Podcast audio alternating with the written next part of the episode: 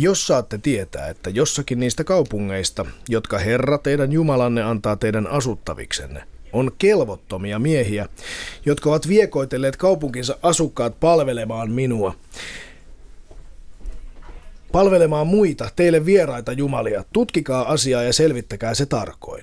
Jos käy ilmi, että sellainen iljettävä teko todella on tapahtunut, teidän on miekalla surmattava sen kaupungin asukkaat. Julistakaa kaupunki Herralle kuuluvaksi uhriksi, hävittäkää se ja surmatkaa sekä asukkaat että heidän karjansa. Herrasi antoi enkeleille ilmoituksen, minä olen teidän kanssanne. Vahvistakaa niitä, jotka uskovat. Minä asetan pelon uskottomien sydämeen. Hakatkaa poikki heidän kaulansa ja raajansa.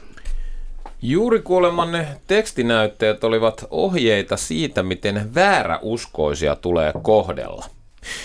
Ne ovat maailman lukumäärällisesti merkittävimmistä pyhistä kirjoista, siis raamatusta ja Koraanista ja ne lausui teille Suomen maailmanmestaruuden kunniaksi kansallistunnossaan ääneensä menettänyt Suomen seksikkäimmän miehen tittelin omaava mies, jolla on nyt myös Suomen seksikkäin ääni, Riku Rantala. No ei seksikkyydestä tiedä, tämä kuulostaa enemmänkin irlantilaiselta kyläjuopalta, mutta niin, äskeinen näyte, tiesittekö kumpi on kumpi? Ensimmäinen oli siis viidennestä Mooseksen kirjasta luvusta 13 ja toinen sotasaaliiden suurasta. Kuten huomaatte, armaat kuulijamme, näiden kirjojen ohjeita ei onneksi ole enää tapana ottaa kirjaimellisesti.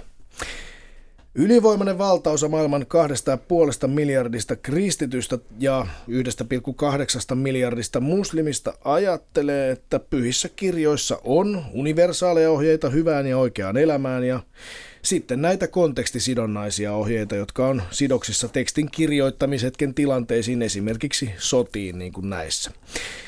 Vain fundamentalistit ajattelevat, että ne pitäisi ottaa kirjaimellisesti. Niin, minä siis olen Tunna Milanov ja olen fundamentalisti ainoastaan psykedeelliseen transeen liittyvissä asioissa. Mutta äh, tälläkään kertaa Doc Ventures ei ole tullut soittamaan musiikkia, vaan puhumaan asiaa. Doc Venturesin erikoislähetyksen aiheena on maahanmuutto ja elokuvana vuoden 2015 tapahtumia kuvaava Seinäjoen arabikevät, joka herätti laajalti kohua jo ennen sen julkaisemista. Näin on yksi Seinäjoen arabikevään rahoittajista. Yleisradio piti leikkausprosessissa elokuvan painotuksia virheellisinä ja vaati siihen muutoksia ja faktan tarkistuksia. Ohjaaja Matti Reinikka taas ei suostunut muutoksiin, vaan järjesti lehdistönäytöksen ja kutsui sinne puhujaksi Britannian ehkä tunnetuimman äärioikeistolaisen. Tätä näytöstä promottiin maahanmuuttovastaisissa ja kansallismielisissä piireissä ja silloin myös muita rahoittajia. Suomen elokuvasäätiö ja kirkon mediasäätiö irtisanoutu tästä elokuvasta. Ja nyt ollaan tässä. Rahoittajat on hyväksynyt leffan, kuitenkin sellaisenaan.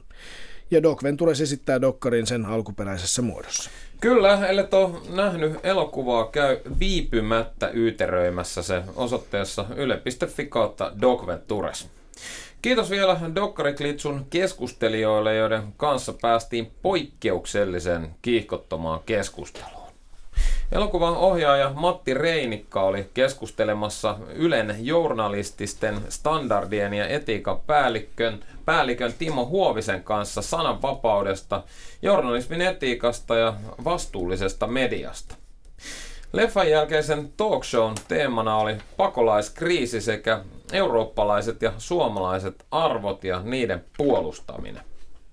Keskustelemassa pakolaisena Suomeen tullut Suomen sekulaarit maahanmuuttajat ryn perustaja Anter Jasa ja valtiovarainministeriön hallintopolitiikan alio, alivaltiosihteeri Päivi Nerg, jonka vastuulla oli pakolaiskriisin aikainen turvapaikkatoiminta sekä isoa kansainvälistä kokonaiskuvaa tutkiva ulkopoliittisen instituutin vanhempi tutkija Teemu Tammikko. Tämä jengi mahtui hienosti samaan leffaklitsuun puhumaan kiihkottomasti maahanmuutosta ja sen haasteesta. Toivottavasti tämä olisi maahanmuuttokeskustelun uusi raikas suunta kaikkia väsyttävän polarisoituneen huutelun sijaan.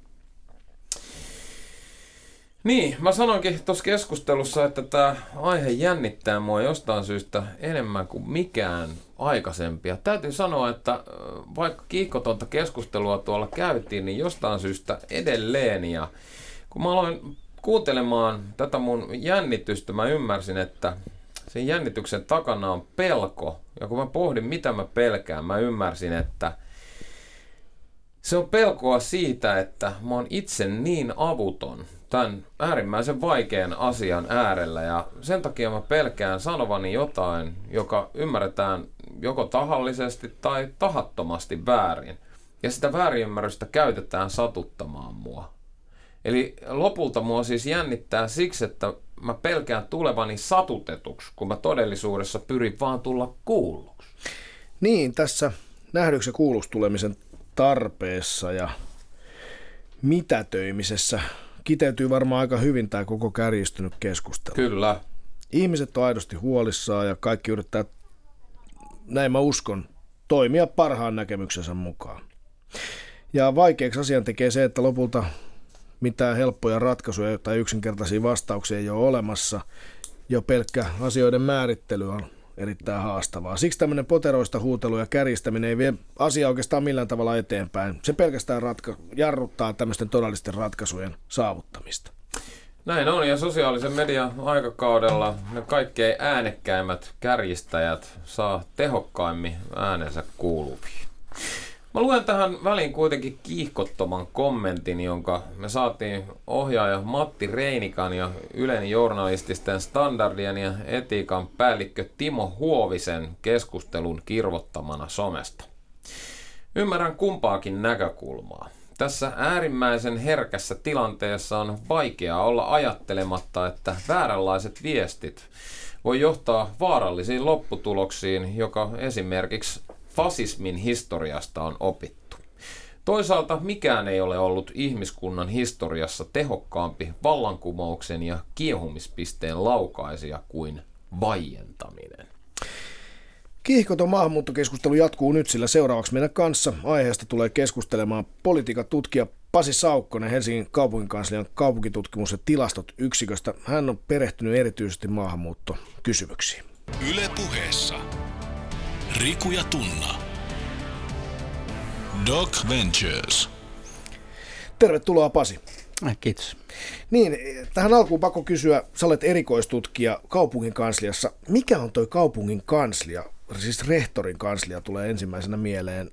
Ei kuitenkaan valtakunnan kanslia toivottavasti, mutta siis mitä kaikkea siellä tutkitaan ja miten se liittyy maahanmuuttoon? Siis Helsingin kaupungin kanslia on käytännössä Helsingin kaupungin keskushallinto että kun siellä on neljä suurta toimialaa, jotka tuota, tuottaa erilaisia palveluita, niin sitten keskushallinto on tavallaan se, se niin kuin siellä keskellä ja osittain vähän ylhäällä oleva, oleva niin kuin yleisesti kaupungin asioita organisoiva virasto. Tämän, tämän tuota virastouudistuksen tai hallintouudistuksen jälkeen pari vuotta sitten se taitaa olla ainoa virasto, mitä siellä enää on jäljellä. Että aikaisemmin oli olemassa myös sellainen virasto kuin Helsingin kaupungin tietokeskus – johon mäkin tulin töihin. No toi kuulostaa perin. hieman Ja, ja nyt siis tämän uudistuksen jälkeen tämä, tämä tietokeskus muutettiin yksiköksi sinne kaupungin kanslian alle, mutta että suurin piirtein toimitaan niin kuin ennenkin. Tuotatte siis Helsingin kaupungin päättäjille tietoa? Joo, päättäjille, mutta myös kaikille kaupunkilaisille. Sä oot tutkijana erikoistunut nimenomaan maahanmuuttokysymyksiin ja kotoutumiseen. Miltä Seinäjoen arabikevät dokumentti näytti tutkijan silmiin? Se oli kiinnostavaa, katsottavaa, ei siinä mitään. Tietenkin niin kuin paljon, paljon sitä niin kuin, tavallaan oppi niistä olosuhteista, mutta kyllä mun täytyy sanoa, että mitä pidemmälle se dokkari meni, niin sitä hämmentyneemmäksi mä, mä siinä muutuin. Ja jossain vaiheessa niin kuin, tuli mieleen niin kuin sellainen ajatus, että ei ole kyllä Suomen sisuja heidän kanssaan samalla tavalla ajattelevat niin kuin saaneet yhtä pitkää mainosta tuota, lähetettäväksi yle, yleisradiossa ainakaan ja vielä vaikka varsin niin kuin yllättävien tahojen rahoittamina ja tukemana. Että kyllä tälle, tälle herra Hirsimäelle annettiin niin kuin tavattoman paljon aikaa ja mahdollisuutta luennoida ja nämä kaksi muuta henkilöä, tämä turvapaikanhakija ja sitten tämä vastaanottokeskuksen johtaja, niin, niin osittain jäi sinne aika laimeiksi hahmoiksi ja toisaalta heiltäkin navattiin sinne sellaisia fragmentteja, jotka ennemmin tukivat tätä niin kuin Hirsimäen käsityksiä. Että kyllä mä jossain määrin nyt ymmärrän, että minkä takia tässä nyt vähän keskustelua asiasta nousi. Mutta jos ajatellaan sitä, minkälaista tuo keskustelu tuolla on, varsinkin sosiaalisessa mediassa, niin eikö toi myös ollut jollain tavalla aika todenmukainen kuva siitä kärjistyneestä keskustelusta. En mä usko, en, en usko, että tuota, kyllä mä niin kuin ennemminkin niin kuin näen, että siis on toki siis on selvää, että sitä kärjistynyttä keskustelua on siellä, mutta tuota, se ei muodosta niin kuin koko kokonaisuutta, eikä sosiaalisessa mediassakaan esitetyt niin kuin kärjistyneet mielipiteet. Kyllä se on näytetty ja osoitettukin ja muutenkin, että, että aika isolla osalla ihmisistä on niin kuin huomattavasti rauhallisempia ja mal- maltillisempia ja vivahteikkaampia ja näkemyksiä. Ja ei siinä, ei siinä mitään, tuon niin kuin tekeminen ja esittäminen oli täysin ihan ok, mutta, mutta niin kuin ehkä vähän varoisin, että sitä nyt ei otettaisi ihan totuutena siitä, että minkälaisia olosuhteet ylipäätään vokkipaikkakunnilla, siis vastaanottokeskuspaikkakunnilla on ollut. Että Joo, tämänpä takia meillä oli keskustelu siinä lomassa mm. ja juuri sen takia se näytettiin Venturesissa. Tässä lähetystä tehdään aikana, jolloin Suomessa ja Euroopassa on juuri pidetty vaalit. Suomessa muodostetaan hallitusta ja uusi Euroopan parlamentti ja komissio on tulossa kehiin. Tarkoitus on keskustella siis nyt siitä, mitä Euroopassa pitäisi tehdä turvapaikkakysymykselle ja miten pitäisi toimia, jos vuoden 2015 tapahtumat toistuvat samassa tai suuremmassa mittaluokassa. Samoin tarkoitus on puhua myös siitä, mitä täällä olevien pakolaisten suhteen pitäisi tehdä paremmin tulevaisuudessa. Mutta aloitetaan vuodesta 2015, josta Seinäjoen arabikevät Dokkarikin alkaa. Tässä Docventuresin leffaklitsussa olleen ulkopoliittisen instituutin tutkijan Teemu Tammikon kiteytys siitä, mitä silloin tapahtui EUn päätöksenteossa. No se reaktio siihen 2015 tilanteeseen kuvastelee hyvin tällaista niin kansallismielistä politiikkaa. Eli käytännössä jos ajatellaan siitä, miten, miten niin nämä virrat tuli pääasiassa tuolta niin Turkin kautta Länsi-Balkanille, Kreikkaan, Italiaan, meillä oli olemassa EUn sisällä menettelyt, miten rajalla pitää toimia, kaikki pitäisi rekisteröidä ja, ja sitten pitäisi se turvapaikkamenettely käsitellä siinä ensimmäisessä turvallisessa EU-maassa. No näinhän ei tehty. Eli käytännössä Kreikasta, Italiasta laskettiin aika paljon tavallaan sen niiden sääntöjen vastaisesti ihmiseen lävitse, koska ajateltiin sitä omaa kansallista etua, omaa sitä ö, omaa napaa niin sanotusti. Ja tota, tämä sitten toistui tässä ja siinä domino-ilmiön toisessa päässä oli sitten tämä pieni Suomi ja, ja Suomi kärsi nyt tässä siitä, että näitä yhteisiä sääntöjä, yhteisiä menettelyitä ei noudatettu. Eli ei tästä voi oikeastaan niin EUta syyttää, vaan siitä kansallismielistä politiikkaa, mitä EU-maat tässä, tässä tilanteessa sitten harkitsi tai, tai tota, harjoitti. Tosin se täytyy muistaa, että koko tämä niin kuin turvapaikkapolitiikkahan on rakentunut vuosien varrella sillä tavalla, että se ei ole myöskään niin oikeudenmukainen. Se ei kohtele kaikkia jäsenmaita samalla tavalla, vaan siinä nämä ulkorajavaltiot on etulinjassa ja se systeemi on suunniteltu sillä tavalla isojen maiden ö, ajamana, että ne isot maat siellä keskellä, Saksa, Iso-Britannia, Ranska, on suojeltu sillä, siinä mielessä, että nämä ulkorajavaltiot hoitaa sen, sen turvapaikkamenettelyn sitten myös. Tämä Dublin-menettelyhän pohjautuu just tähän ja täytyy muistaa, että Suomi on myös ulkorajavaltio. Eli siinä mielessä tämä menettely ei välttämättä ole Suomelle hyvä, jos se virta tuleekin tuolta jostain muusta suunnasta. Näin siis eh, Teemu Tanmikko, ulkopoliittisen instituutin tutkija, Doc Venturesin talk showssa vuoden 2015 tapahtumista EUn päätöksenteossa. Sä oot siis Pasi täällä tänään nimenomaan tutkijana, eivätkä sun kannat välttämättä edusta työnantaja esiin kaupungin kantaa, mutta määritellään tähän alkuun vähän käsitteitä. Doc Ventureskin on puhunut vuoden 2015 pakolaiskriisistä. Tätä jotkut asiantuntijat kritisoi, että molemmat sanat on itse asiassa väärin. Tulijathan ei ollut vielä saaneet pakolaistatusta, ja lopun perin alle puolet näistä on myöskään saanut sen jälkeenpäinkään. Eli ne oli siis turvapaikanhakijoita, ei pakolaisia. Ja kaikki eivät olleet sitäkään. Ja toinen asia, jota on kritisoitu, on se kriisi, Eli jos 500 miljoonan ihmisen alueelle Eurooppaan tulee yksi miljoona ihmistä, niin sitä voisi verrata, että 500 oppilaan kouluun tulee yksi lisää. Että onko se kriisi? Miten kommentoit Pasi? Sen jälkeen, kun joku termi tai käsite niin läpäisee hyvin vahvasti mediassa ja ihmisten mielissä, niin, niin vaikea sitä on takaisin ottaa. Että kyllä sitä pakolaiskriisisanaa nyt varmasti näiltä osin niin kuin noissa yhteyksissä käytetään, mutta että samaaikaisesti on, on hyvä niin kuin pitää mielessä ainakin kolme asiaa jos ajatellaan niitä, että kenellä se kriisi oli, niin totta kai se oli niillä, niillä niin kuin ihmisillä, jotka lähti liikkeelle. Siellä on paljon erilaisia motiiveja, miksi lähdettiin ja paljon erilaisia taustoja, mutta että silloin kun lähdetään liikkeelle niin, että matkan varrella kuoleminen on niin kuin varsinkin, varsin mahdollista, niin, niin on selvää, että kyllä siellä niin kuin aika monilla aika iso hätä on ollut siinä, siinä vaiheessa, kun liikkeelle on lähdetty. Toinen asia on se, että jos ajatellaan koko sitä niin kuin ihmismäärää, mitä, mitä Syyriasta, Irakista on, on, on lähtenyt liikkeelle, niin Jordania, Libanon ja Turkki, niitä heitä ovat enimmältä vastaanottaneet. että siinä mielessä puhuminen erityisesti Euroopan pakolaiskriisistä on jotenkin niin kuin aika lailla harhaanjohtavaa. Ja sitten se, millä, missä niin oikeasti oli kriisi, johon Teemu Tammikko tuossa aivan oikein viittasi, että niin kuin eurooppalainen sekä yleisesti ottaa se päätöksentekojärjestelmä että sitten tämä niin kuin Dublin-järjestelmä, ne joutuivat kriisiin, kun, kun tuli enemmän ihmisiä kuin, kuin mitä, mitä oltiin niin kuin millään, kun mihin oltiin missään tapauksessa varauduttu. Ja kun todellakin niin, niin valtiot alkoivat päästää ihmisiä tietoisesti läpi, jotta ei tarvitsisi tuota, alkaa antaa heille tuota, niin kuin vastaanotto tiloja omasta maasta. Niin, oliko vielä Riku jotain? Niin tuosta vielä jäi miettimään tuota vertausta siihen, että olisi 500 oppilaan koulu, johon tulee yksi oppilas lisää.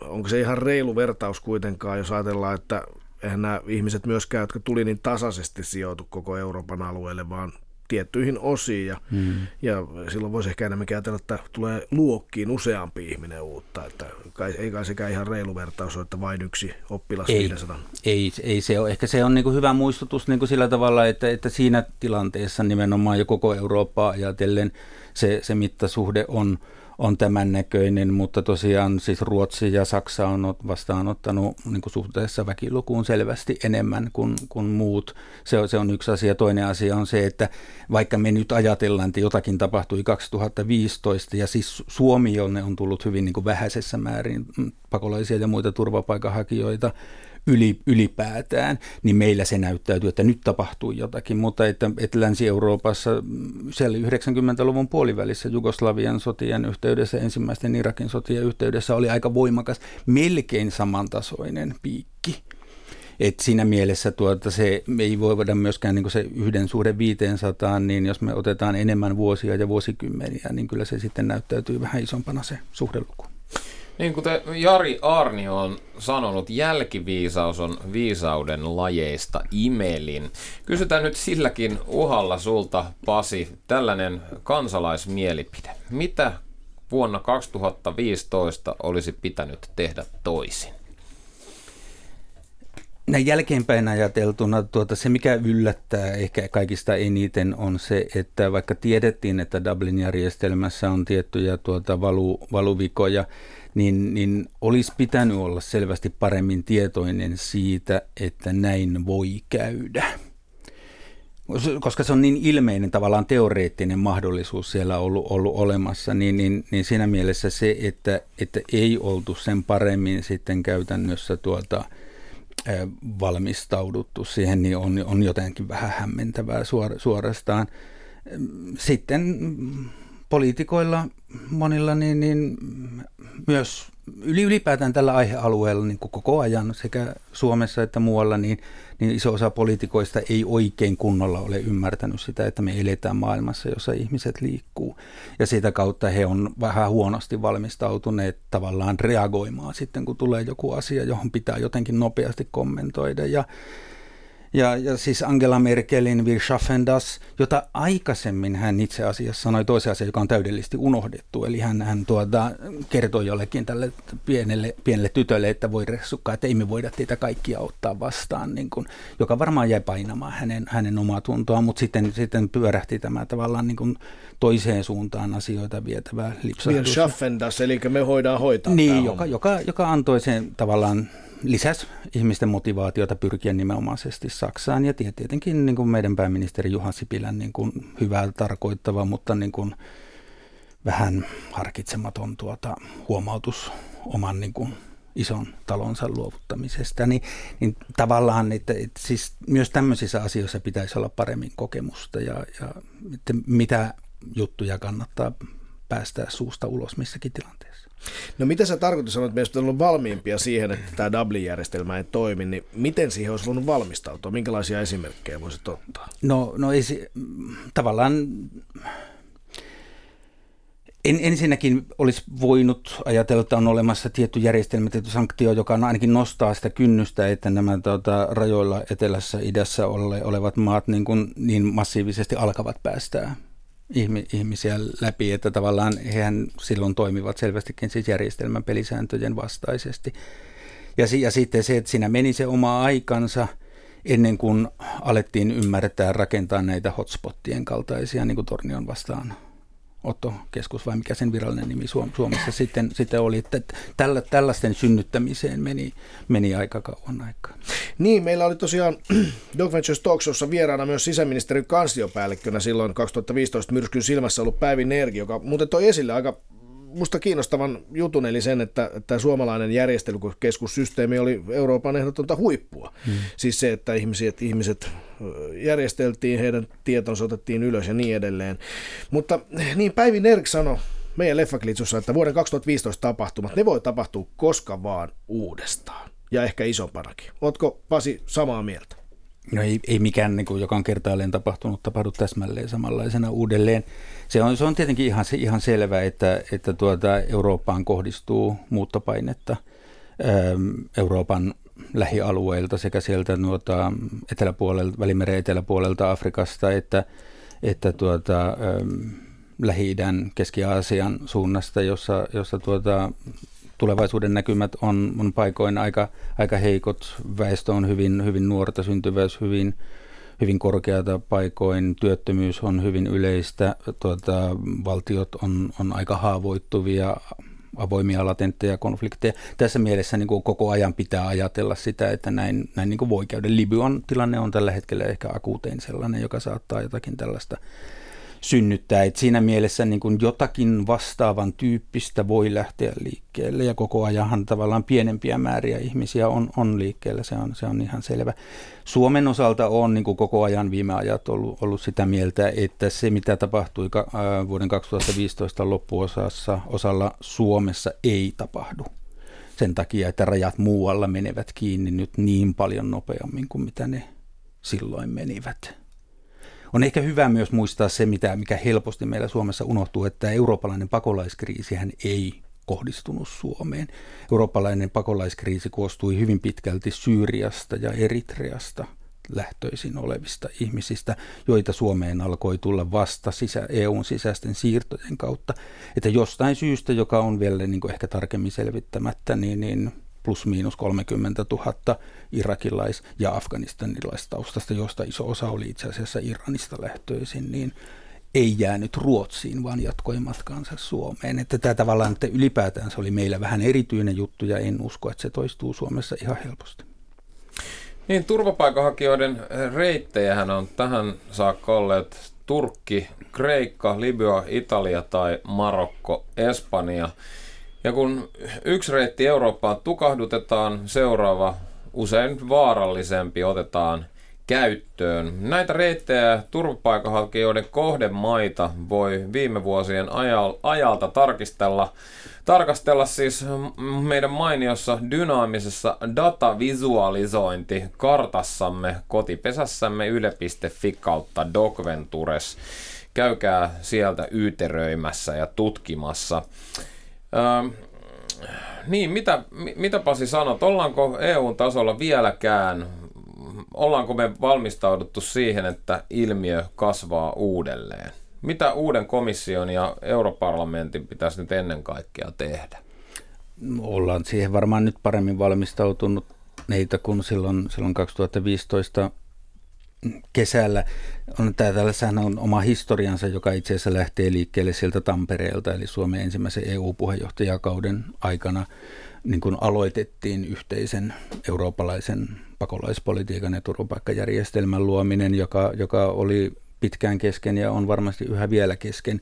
Ja, ja tuota, tämän niin kuin uuden parlamentin ja, ja, ja komission niin, niin tehtäviä kuuluu viedä, viedä tätä, tätä eteenpäin. Öm, varmaan niin kuin aika, aika suuri yksimielisyys vallitsee siitä, että näin todellakin pitää, pitää tehdä. Tätä, että me ei olla läheskään maalissa vielä, mutta tuota, erimielisyyttä tuntuu yhä vielä olevan aika paljon erilaisista aika isoista käytännön sitten ratkaisuvaihtoehdoista, että millä tavalla oikeasti tässä, tässä toimitaan ja koska parlamentti on entistä hajanaisempi niin, ja, ja ylipäätään Euroopan niin kuin, EUhan e toimii sillä tavalla, että siellä on kolme napaa, parlamentti ja komissio ja sitten jäsenvaltiot, niin niin, niin nyt jäsenvaltiot on, on poliittisesti ehkä vähän ha, hajanaisempi konstellaatio kuin, kuin aikaisemmin ja parlamentti on hajanaisempi, että nyt kuinka yh, vahvan yhteisen näkemyksen komissio pystyy näissä asioissa luomaan, niin, niin siitä on, on iso kysymys. Niin, mites tota noin, niin esimerkiksi suomalaiset uudet MEPit, näetkö, että heissä tai heidän ryhmittymisissään on, ryhmittymissään, viiteryhmissä on jotain uutta tähän asiaan liittyvää, mitä meidän kansalaiset olisi hyvä tietää? Onko no, tuoneet esille mitään joo. ihmeellistä uutta? En, en oikeastaan ole, ole ehtinyt niin kuin näitä suomalaisia meppejä niin kuin sillä tavalla ajatella, että minkä, mitä he sinne erityisesti tuottavat. Niin Eurooppa-vastaisuus nousi EU-vaaleissa ja samoin EU-myönteisyys. Onko meillä mitään mahdollisuuksia tehdä sopimuksia yhteisestä eurooppalaisesta ää, taakanjaosta? Ei se ihan helpolta tällä hetkellä Se on, se on ihan, ihan, ihan selvä, että, että jos, se, jos se onnistutaan saamaan aikaiseksi, niin se, siinä onnistutaan sen takia, että kaikki osapuolet katsovat, että on – vielä isompi vahinko, jos sellaista sopimusta ei saada aikaiseksi. E, miten, miten se sitten, sitten etenee, niin, niin sitä on hyvin, hyvin vaikea nähdä. On ihan ymmärrettävää, että, että niissä maissa, niillä alueilla, joissa, joihin sitä painetta enemmän kohdistuu, niistä sitä jonkinlaista jakomekanismia enemmän toivotaan.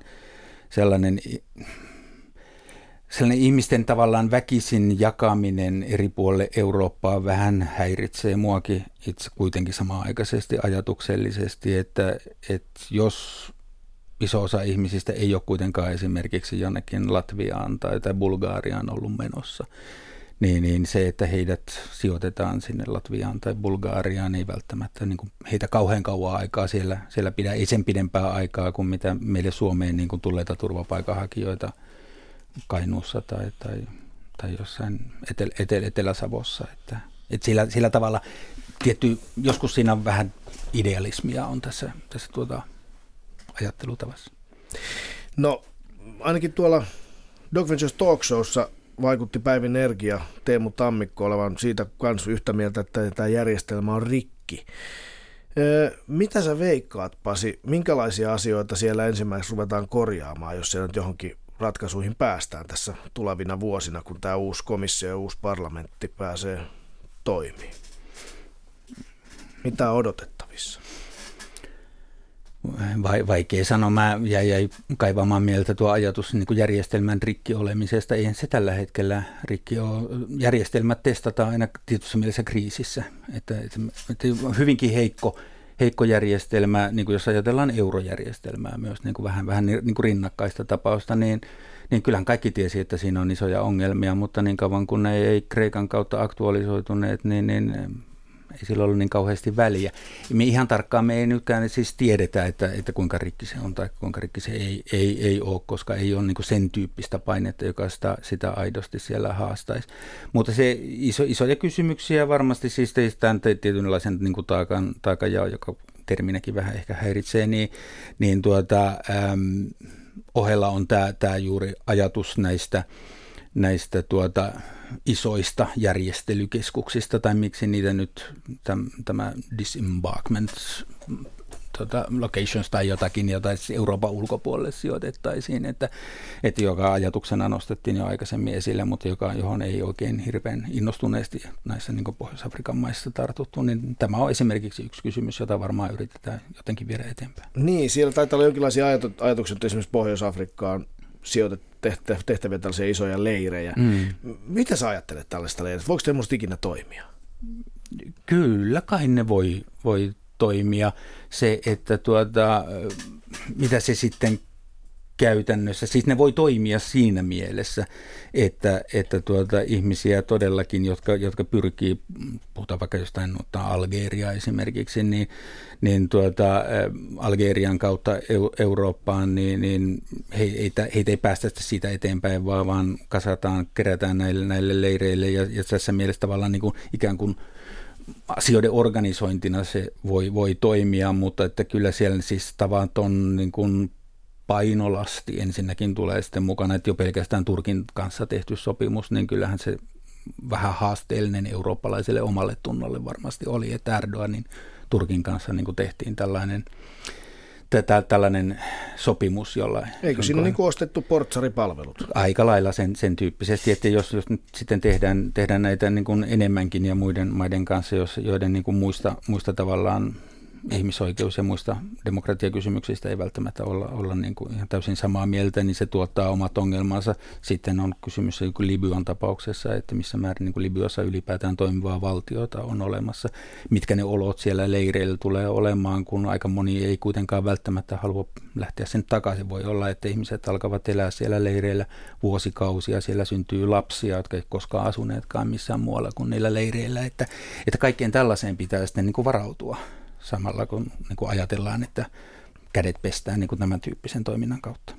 Valtava isolta haasteelta kuulostaa. Vielä yksi asia, mikä, mikä tähän EU-päätöksentekoon liittyy ja asettaa ainakin jossain määrin huolia tulevista kehityskuluista, niin on tämä Dublinin sopimuksen tulkinta. Jos sen kanssa oltaisiin äärimmäisen tiukkoja, niin silloin todella EUn etelävaltiot ottaisi tämän homman hoidettavakseen jos sinne turvalliseen maahan tulee turvapaikanhakija, se, se asia tehdään ja hoidetaan siellä. Mutta mitä sitten, jos Venäjällä olevat kolmannen maan kansalaiset alkaakin sitten sieltä tulla Euroopan unionin alueelle, eli Suomeen pääasiassa tietysti myös ehkä Viroon, syistä sitten X, Y tai Z, niin onko meillä kohta sitten todellinen kriisi? Teoreettisesti joo, kyllä. kyllä ja, ja mä olin niin kun sen 2016 aikana mukana yhdessä, yhdessä työryhmä toiminnassa, jossa niin kuin keskusteltiin aika, aika pitkällisestikin näistä erilaisista skenaarioista. Kaikkihan on tietenkin mahdollista. Itse, itse mä ajattelen, että Venäjä on sen tyyppinen valtio, että, että se ei, ei kyllä varmaan niin kuin salli – tuota hyvin suurten ihmisjoukkojen liikkumista siellä omilla raja-alueillaan. Se on, mun on hyvin vaikea niin kuin nähdä sitä kontrolliyhteiskuntaa niin kuin sallimassa sen tyyppistä tavallaan villiä liikehdintää. Se, mikä tapahtuu 2000 15-16 vuoden vaihteessa, niin sehän oli hyvin, hyvin pieniä määriä ihmisiä, että he pystyivät varmasti tuota omat, omat koneistonsa niin kuin seuraamaan joka ikistä ihmistä tarvittaessa. Se on sitten eri asia, että romahtaako Venäjä ja että mitä siitä sitten tapahtuu. Että siitä meillä on sadan vuoden, melko tarkalleen sadan vuoden takaa on oma kokemus, että silloin, silloin tuota vallankumousta lähti pakoon länteen aika, aika paljonkin ihmisiä, joista melkoisen suuri osa sitten tuota, päätti kyllä jatkaa matkaansa Suomesta eteenpäin, niin kuin todennäköisesti tapahtuisi nytkin vastaavassa tilanteessa. Eu, mutta siis Ukrainan tilannetta mä pidän niin kuin huomattavasti tavallaan olennaisempana pohdintana, että pohjoisen Euroopan suhteen, että jos, jos niin kuin Ukraina valtiona joutuisi täyteen sisällissotaan tai, tai muulla tapaa romahtaisi ja Ukrainasta, josta siis muuten muuttaa tällä hetkellä todella paljon ihmisiä Puolaan ja jonkin verran Suomeenkin, niin, niin, se, niin mitä se sitten tarkoittaisi tälle tuota, eurooppalaiselle rajavalvonnalle ja suhtautumiselle pakeneviin ihmisiin ja muuta tällaista. Tullaanpa Euroopan kentiltä Suomeen takaisin ja Doc Venturesin leffaklitsuun. Siellä oli myös Suomen sekulaarit maahanmuuttajat ryn puheenjohtaja Anter Jasha, joka on huolissaan radikaalin ja konservatiivisen islamin vaikutuksen lisääntymisestä Suomessa. Vuosia ollaan niin kuin vähätelty niitä varoittavia ääniä. Vuosia ei olla niin otettu niitä tosissaan. Niitä on luultu äärioikeasta propagandaksi, natsien selitykseksi ja sitten on keksitty kaikenlaista tällaista. Ja nämä huolenaiheet on ihan aitoja huolenaiheita. Meillä on tullut Suomeen isistaistelijoita, meillä on tullut militantteja ihmisiä, meillä on tullut ihmisiä, joilla on konservatistisia, islamistisia, fundamentalistisia ajatuksia, ihmisiä, joilla ei ole mitään tarkoitustakaan integroitua ja niin edelleen. Ja sitten on suurin osa on semmoisia, jotka oikeasti tarvitsee apua ja on tullut ja haluaa integroitua ja asua suomalaista. Meidän on kuunneltava näiden pakolaisten itse sanomia asioita ja otettava ne tosissaan. Se on se mun pointti. Miten kommentoit tätä, Pasi? Tuota, kommentoi sitä sillä tavalla, että, että kyllä siis Suomessa tapahtuu suurin piirtein samoja asioita kuin Suomen kaltaisissa maissa, joissa, joissa on aikaisemmin tapahtunut samankaltaisia asioita. Et kyllä mä niin kun odotan, että jossain vaiheessa meillä pomppaa julkisuuteen joku, joku tällainen tavallaan radikaali imaami, joka, joka tuota, jossain niin kun se, sehän on aivan varmaan jo olemassa jossakin, niin kuin, mutta sillä tavalla, että se ikään kuin tulee osaksi yhteiskunnallista tie, tietoisuutta, niin, niin, niin, koska sen tyyppistä on tapahtunut kaikkialla muuallakin, missä, missä niin kuin on ollut vastaavan tyyppistä muuttoliikettä, niin tapahtuu, tapahtuu täälläkin. Se on sitten oma, oma tavallaan yhteiskunnallisen niin oppimisen paikkansa, että, että osataan suhtautua siihen niin kuin ensinnäkin sillä niin kuin vakavuudella, minkä niin kuin tämän tyyppinen ajattelu ja toimintatapa ylipäätään siis uskonnollinen radikalismi, joka voi olla jotain muutakin kuin islamilaista radikalismia, niin, niin miten siihen suhtaudutaan. Eli se, sitä vakavuutta tarvitaan, mutta samalla myös sitten suhteellisuuden tajua, että sikäli kun, niin kun asioista on, on, on perillä, niin, niin ei nämä niin kun radikaalin islamin edustajat missään niin kuin muodosta millään muotoa likimainkaan mitään enemmistöä niin kuin maassa olevista muslimeista sitten, että tavallaan osataan pitää myös asiat erillään.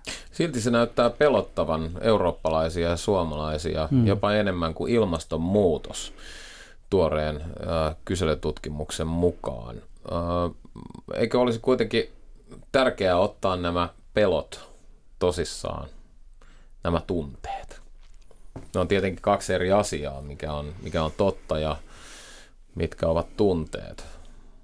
Joo, ihminen on jostain syystä tuota semmoinen, semmoinen niin pelkoorientoitunut eläin, että se kauhean mielellään pelkää jotakin. Et sitten kun niin kuin jokin, jokin pelko on, on kadonnut kartalta, joku kommunismin pelko tai joku tällainen, niin sitten tuota, ruvetaan pelkäämään jotakin, jotakin muuta, muuta asiaa. Jossain niin kuin Itävallassa, Balkanilla, niin, niin jossa on se tietty historiallinen kokemus tuota, Os, Osmani vallan niin kuin ekspansiivisesta tuota, laajenemishaluisesta Osmani, Osmanivaltakunnasta ja muusta, niin siellä se asettuu vähän toisen, toisenlaiseen kon, kontekstiin. Me, meillä niin kuin tällainen, tällainen niin kuin ajatus jonkun niin kuin Suomen islamisaation pelkäämisestä, niin kyllähän se niin kuin jotenkin tuntuu, että se ei ole kuitenkaan niin kuin tästä maailmasta. Että, että se kertoo enemmän niistä pelkäävistä ihmisistä kuin siitä, mitä tässä Suomessa oikeasti tapahtuu. Niin, tässä itse asiassa tässä Seinän arabikevät Dokkarissahan kiistanalaisimmat kohdat mun käsittääkseni juuri tähän leikkausprosessiin mm. liittyen, liittyy tähän kahden ex-muslimin haastatteluun, jossa he kritisoi tiukkaa sävy islamia ja esitti, että käynnissä on, on tämmöinen islamisaatioksi kutsuttava projekti, jossa pyritään saamaan Euroopassa muslimit enemmistöksi ja voimaan sharia-laki. Ja tämä teoria todellakin kuohuttaa koko ajan sosiaalisessa mediassa käytännössä päivittäin. Tämä oli mulle uusi näkökulma, että todella tuolla tietyissä Euroopan osissa on historiallista kokemusta tämmöistä osmanien, eli siis sen ajan muslimien turkkilaisten kai käytännössä mm. laajentumishaluista ja heillä on tavallaan ihan erilainen näkökulma, kun tämä on tuntunut Suomessa niin kaukaiselta. Mutta jos nyt sun mielestä se ei ole tästä maailmasta, niin tämmöinen jatko, jatkokysymys, että somessa liikkuu hyvin ahkerasti tämmöinen Hesarissa äskettä ilmestynyt graafi, jossa näkyy vieraskielisen väestön määrän kehitys Suomessa 2000-luvulla. 2000-luvulla vuoteen 2018 ja sitten ennuste vuoteen 2035. Tässä kuvaajassa käyrässä Esimerkiksi Lähi-idästä ja Pohjois-Afrikasta, eli käytännössä siis enemmistöiseltä alueelta, kotoisin olevien määrä oli 2000-luvun alussa muutaman tuhannen luokkaa, mm. nyt se on 15 000 korvilla, ja ennuste vuodelle 2035 on 40 000. Ja tässä kuvaajassahan se kasvu näyttää eksponentiaalisen voimakkaalta, ja Tämän Hesarissa julkaistuja tilastokeskuksen dataan perustuvan graafin näkee usein keskusteluissa näyttönä siitä, että tässähän te näette, tämä kasvuhan on valtavaa. Islamisaatio on todellista. Mitä haluaisit sanoa näille ihmisille, jotka miettivät tätä? Joo, nämä, nämä ennusteet on itse asiassa meidän yksikössä ja niin kuin yhteistyössä muutamien muiden niin kuin Helsingin seudun kuntien, kuntien kanssa tehtyjä, että, että tunnen ne, ne kohtalaisen hyvin ja, ja lähtökohtaisesti toistaiseksi ne ennusteet on ollut varsin, varsin luotettavia, ei siinä mitään. Se, miksi se, se graafin käyrä näyttää niin dramaattiselta, niin johtuu siitä, että lähtötilanne oli niin tavattoman alhainen. Että 80-90-luvun taitteessa meillä oli lähinnä muutama suom, ruotsin suomalainen paluumuuttaja. Lähdettiin suurin piirtein nollasta. Tällä hetkellä siis vähän riippuen määritelmästä ja tarkastelutavasta, niin meillä ulkomaalaistaustaisia tai vieraskielisiä tai jotain on se, on se 15 prosenttia Espoossa Vantaalla vähän enemmän. Maahanmuutto Suomeen toisin kuin, niin kuin helposti ehkä julkisen keskustelun pohjalta saattaa niin kuin saada käsityksen, niin on tällä hetkellä aika vähäistä. Kaikki maahanmuutto Suomeen on tällä hetkellä aika vähäistä. Eli se, mikä tuottaa sinne sitä, sitä kasvua, on siis yhtäältä tietenkin se, se muuttoliike – osittain Suomeen, mitä tapahtuu kansainvälisesti. Aika paljon kuitenkin se, että, että ihmiset, jotka nyt asuvat muualla Suomessa, niin muuttavat, me tiedämme tämän aika hyvin niin kuin tietyn muutamien vuosien sisällä aika suurella todennäköisyydellä pääkaupunkiseudulle tai Turkuun tai, tai Tampereelle. Ja sitten se, mikä meillä tuottaa tätä väestön muutosta, on, on se, että meillä on kasvamassa tämä niin sanottu toinen sukupolvi, eli Suomen muuttaneiden lapset kasvavat. Suuri osa heistä on yhä vielä niin kuin alle parikymppisiä, mutta, mutta tuota, määrä kasvaa aika, aika isosti samanaikaisesti, kun niin sanotun kantaväestön syntyvyys on melko alhainen.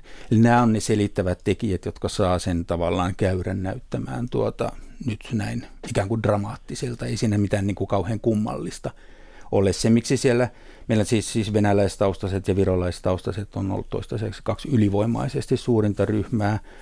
Öm, soma, somalit, somalinkieliset, ö, irakilaistaustaiset, ö, muuten lähi tulevat, heidän määränsä siellä kasvaa, mutta aika paljon. En, enemmän kuin maahanmuuttoa, niin se on tällä hetkellä sitä, että ensimmäisessä sukupolvessa se tiedetään myös kansainvälisesti.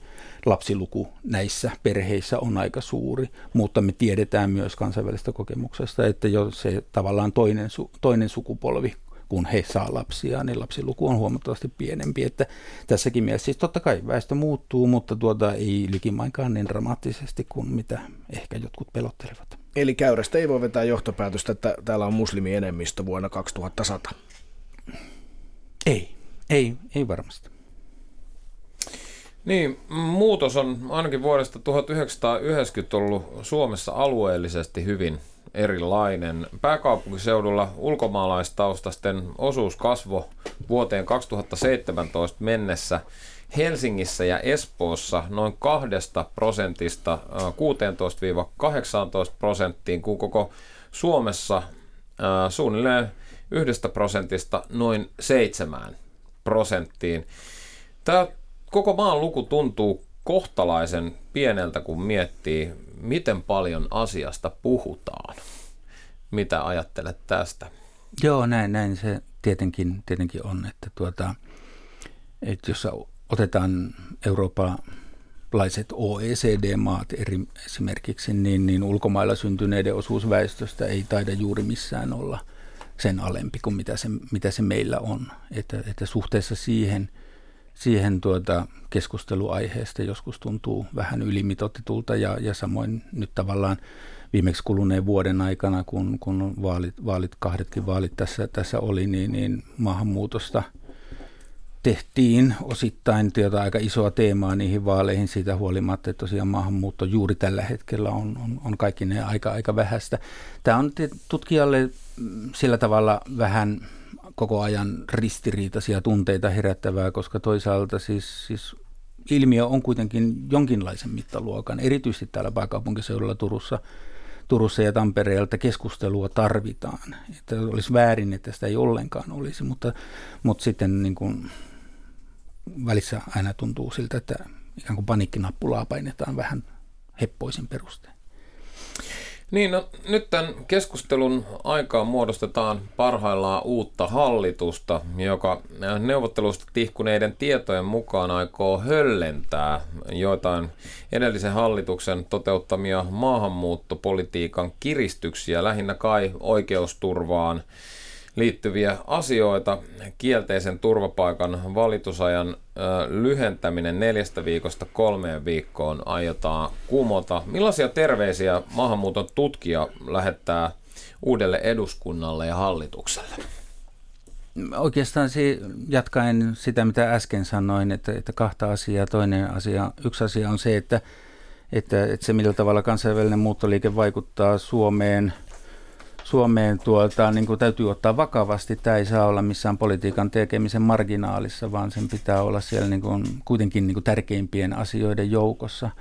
Se, se on yksi asia, mutta toinen asia on sitten, että otetaan niistä asioita kuitenkin rauhallisesti ja, ja, ja analyyttisesti. Että tuossa viime kuukausien aikana, ehkä se johtui vaaleista, mutta tätä vähän tuntui siltä, että, että siitä poliittisesta tilanteesta johtuen joillain poliittisilla päätöksentekijöillä tuntui olevan niin kuin tavattoman kova kiire niin kuin esittää uusia toimenpiteitä, että nyt pitää tehdä näin tai nyt pitää tehdä näin, koska on tapahtunut tällä tavalla, että, että jaksettaisiin niin kuin päätöksentekijöiden piirissä nähdä sitä kokonaiskuvaa ja sitä niin kuin pidemmän aikavälin kehitystä ja miettiä, että mitkä asiat oikeasti johtavat siihen, että tapahtuu jotakin asioita ja minkälaiset toimenpiteet todella ovat hyviä, hyviä ja vaikuttavia. Että tämä ei ole sellainen alue, jossa kannattaa mm, toimia hosuen ja, ja kerätä poliittisia irtopisteitä.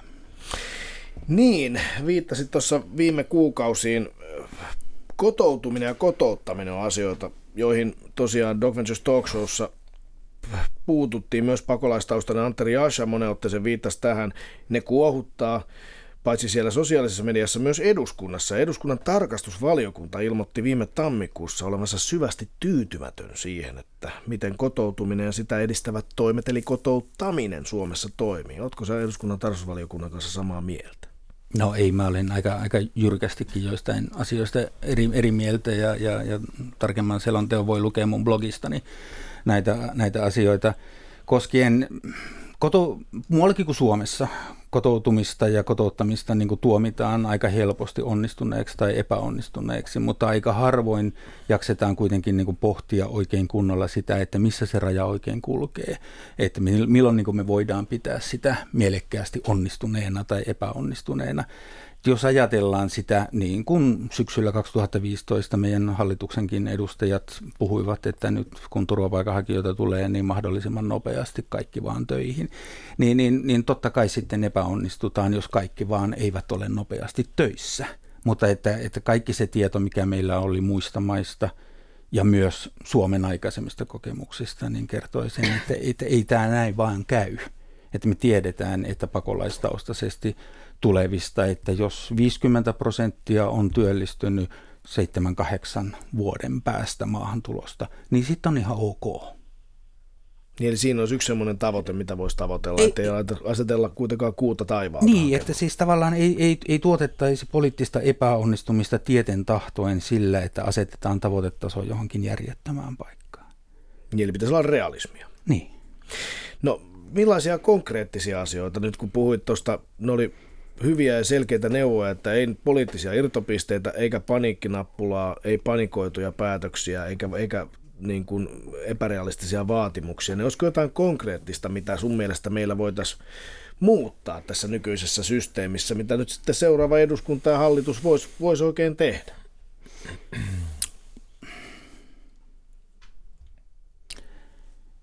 Kaikki Pohjoismaat on, on sillä tavalla hankalia, että näissä maissa on, on, tuota, nämä on pitkälle kehittyneitä maita, joissa työmarkkinoilla on aika vähän sellaisia työpaikkoja, joihin pääsee käsiksi, jos sulla ei ole paljon koulutusta tai kielitaitoa. Samaaikaisesti ne on pitkälle kehittyneitä maita sillä tavalla, että meillä on, on niin kuin aika niin kuin tarkasti määritelty järjestelmä, että, että minkälaiset työehdot pitää olla ja mikä, minkälainen palkka on, on niin kuin hyväksyttävää ja muuta tällaista.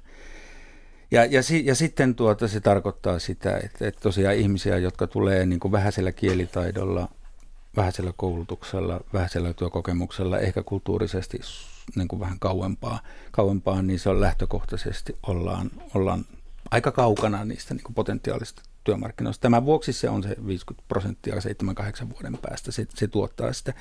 Että ne konkreettisia keinoja tavallaan tarvittaisiin siihen, että meille syntyisi enemmän, nykyistä enemmän sellaisia työpaikkoja, joko, joko niin kuin oikeita työpaikkoja tai erilaisia kansalaisyhteiskunnan toimintoja, joihin ihmiset pääsee käsiksi sillä tavalla, että he pääsevät sitä kautta sitten tuota, hankkimaan itselleen enemmän osaamista ja kielitaitoa ja pätevyyttä ja, ja, ja, ja työkokemusta. Miten tämä temppu sitten käytännössä tehdään, niin, niin, niin se, se vaatii ehkä vähän toisenlaista osaamista kuin, kuin, kuin mitä, mitä mulla on, mutta me tiedetään hyvin, hyvin niin kuin jopa tieteellisesti se, että jos ylipäätään Suomessa on päässyt töitä tekemään suomalaiselle työnantajalle, niin se edistää aika merkittävästi sitä, että pääsee myös jatkossa saa, saa duunia. Niin, niin tässä mielessä juuri se tavallaan ensimmäisten työpaikkojen saamisen kynnyksen madaltaminen olisi kauhean tärkeää. Ensimmäisten työpaikkojen kynnysten madaltaminen on hyvin tärkeää. Hienoa kuulla tutkijan suusta tämä, koska jotain sen suuntaista me intuitiivisesti ajateltiin Doc Venturesissa silloin, kun tämä pakolaiskriisi Suomessa kärjistyi ja, ja tota, perustettiin verkosto. Kutsuttiin koolle ihmisiä, jotka haluaisivat nimenomaan tähän asiaan, tähän nopeampaan kotoutumiseen ja työllistymiseen tehdä jotain. Ja syntyi verkosto. Nyt se on toiminut muutaman vuoden vasta. Käsittääkseni tulokset on tällä hetkellä jotain sitä luokkaa kuin, että 690 työpaikkaa, joista tietenkään kaikki ei ole, ole vakituisia tai kokoaikaisia, mutta kuitenkin aika iso osa.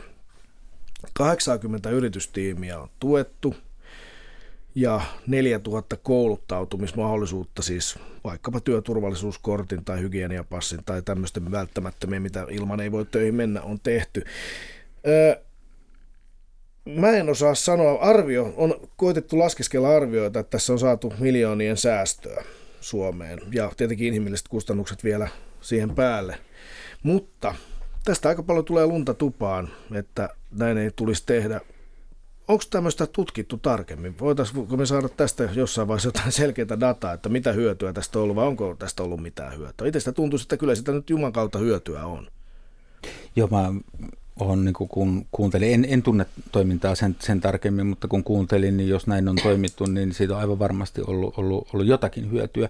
Mutta se on iso ongelma, se on suomalainen ongelma, mutta että valitettavasti se on myös eurooppalainen ongelma, että me tiedetään niin huonosti, että mitä vaikutuksia erilaisilla toimenpiteillä oikeasti on sitten, kun tavallaan pitäisi päästä mututuntumasta siihen, että on kovaa dataa näyttää, että kun annettiin, tehtiin tällainen panostus, niistä saatiin sellaista aikaiseksi. Että jostain syystä esimerkiksi Ruotsissa ja Saksassa, missä tuotenkin volyymit on, on paljon isompia ja, ja historia on paljon pidempi, niin yllättävän vähän on selvitetty sitä, että mitä, mitä saatiin aikaiseksi. Että jos teillä tuossa toiminnassa vielä on mahdollisuus niin kuin joltain taholta saada, saada tuota resursseja siihen, että myös tehtäisiin kunnollinen arviointi siihen. Tämä on aina vähän ikävää, kun tomma jo pyörii, että se tavallaan se, se toiminnan tuloksellisuuden ja vaikuttavuuden arviointi, niin se pitäisi suunnitella siinä vaiheessa, kun sitä toimintaa käynnistetään, eikä, eikä sen jälkeen, kun on jo aika paljon tehty, koska sitten on vaikea palata siihen lähtötilanteeseen, mutta että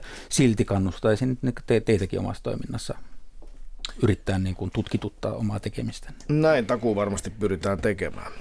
Kyllä. Turvallisuuden tunneuhat ja pelot, ne on aina läsnä maahanmuuttokeskustelussa. Kuunnellaan vielä tähän loppuun, mitä vuonna 2015 sisäministeriön kansliapäällikkönä toiminut Päivi Nerg sanoi aiheesta Doc Venturesin Leffa-klitsussa. Tämähän on yksi esimerkki niin kuin Suomessa, jos ajatellaan sitä tilannetta, että suomalaiset turvallisuustoimijat toteavat, että Suomessa syrjäytyminen on pahin sisäisen turvallisuuden uhka se on vähän samaa asiaa kuin mikä tässä puhutaan, että on asioita, joissa niin on yhteiskunnassa sisällä sellaisia asioita, jotka voivat sitten lopulta aikaan saada myöskin väkivaltaa ja, ja ihmiset pelkää niitä. Ihan samalla tavalla, niin kuin tämä nyt radikaali islamisti, niin sitä pelätään. Se on pelko, joka tulee esille ja se voi tulla esille niin kuin erilaisina reaktioina, mutta että meillä on joka yhteiskunnassa, niin kuin Suomessakin, monta muuta asiaa, joita me pelätään tästä pelosta pitäisi puhua, se pitää ottaa tosissaan, näitä asioita pitää, niistä pitää puhua niin kuin faktoina, eikä niin, että kun sanotaan jotain, niin sitten leimataan johonkin, mm. vaan että ne on niin kuin asioita, jotka on, on olemassa olevia pelkoja, ne perustuu johonkin ja pitäisi kuunnella niitä eri osapuolia, jotta me saadaan aikaan sellainen tunne, että me ymmärretään vähän enemmän tästä, mitä tässä on tapahtumassa. Niin kaikki haluavat tulla kuulluiksi ja nähdyiksi.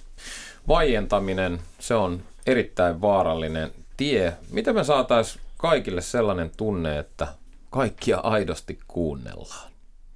Ei me saada millään sellaista tunnetta aikaiseksi, mutta että jos me saadaan sellainen polku polku tuota aikaiseksi, jossa tuota se niin kuin, niin kuin kuulluksi tulemisen tunte, tunne kasvaa ja, ja, ja, ja ajatus siitä, että ei, on enemmän ihmisiä, niin, niin se on siinä tärkeämpää. Ja, ja se vaatii pal- hyvin paljon erilaisia tilaisuuksia, joissa mahdollisuuksien mukaan myös niin kuin eri tavoin asioista ajattelevat ihmiset kohtaa toisiaan. Tämä kokemus, mikä mulla pari-kolme vuosikymmentä näistä asioista on, niin on valitettavasti sellainen, että hyvin, hyvin usein niin kuin koolla on vain niin kuin itse asiassa jo valmiiksi näistä asioista samalla tavalla ajattelevia ja siitä pitäisi päästä purettua. Niin ja sosiaalisen median algorit- algoritmi vielä tukee näitä Vahvasti. kuplia.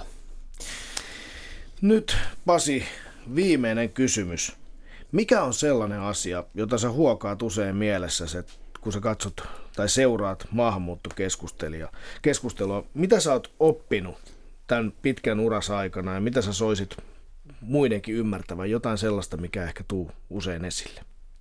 Siinä on kaksi asiaa. Ehkä, ehkä toinen, toinen on se, että, että meidän pitää päästä eroon siitä ajatuksesta, että ihmisten liikkuminen on, on väärin – että me pitää päästä eteenpäin siihen ajatukseen, että ihmisten liikkuminen on luonnollista. Se ei tarkoita sitä, että kaikkien rajojen pitää olla täydellisesti joka suuntaan auki, vaan että, että ihmisten liikkeellä oleminen on luonnollinen tapa, luonnollinen osa ihmisenä olemista. Se on yksi asia. Ja toinen asia on se, että maahanmuutto seurauksena on aidosti todella monimutkainen ja laaja-alainen ilmiö.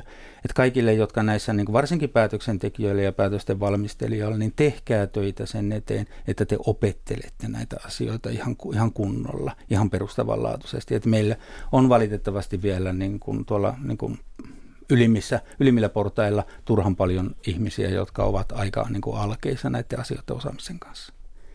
Kiitos oikein paljon. Niin, tässä kohtaa Doc Venturesin aika alkaa olla täynnä. Kiitos haastattelusta Pasi Saukkonen, erikoistutkija Helsingin kaupungin kansliasta. Kiitos keskustelusta myös kaikille sosiaalisessa mediassa kiihkottomasti hashtagillä DocVentures mukana olleille. Me heitettiin haaste kiihkottomasta keskustelusta. Suurelta osin se jopa onnistui. Jopa somessa. Toki öyhötystäkin oli, mutta sen ei mun mielestä annettu ottavan valtaa. Palataan kiihkottoman keskustelun pariin Dog Venturesin seiska kaudella. Tämä oli erikoislähetys Seinäjoen arabikevät. Palataan pian. Bombolei!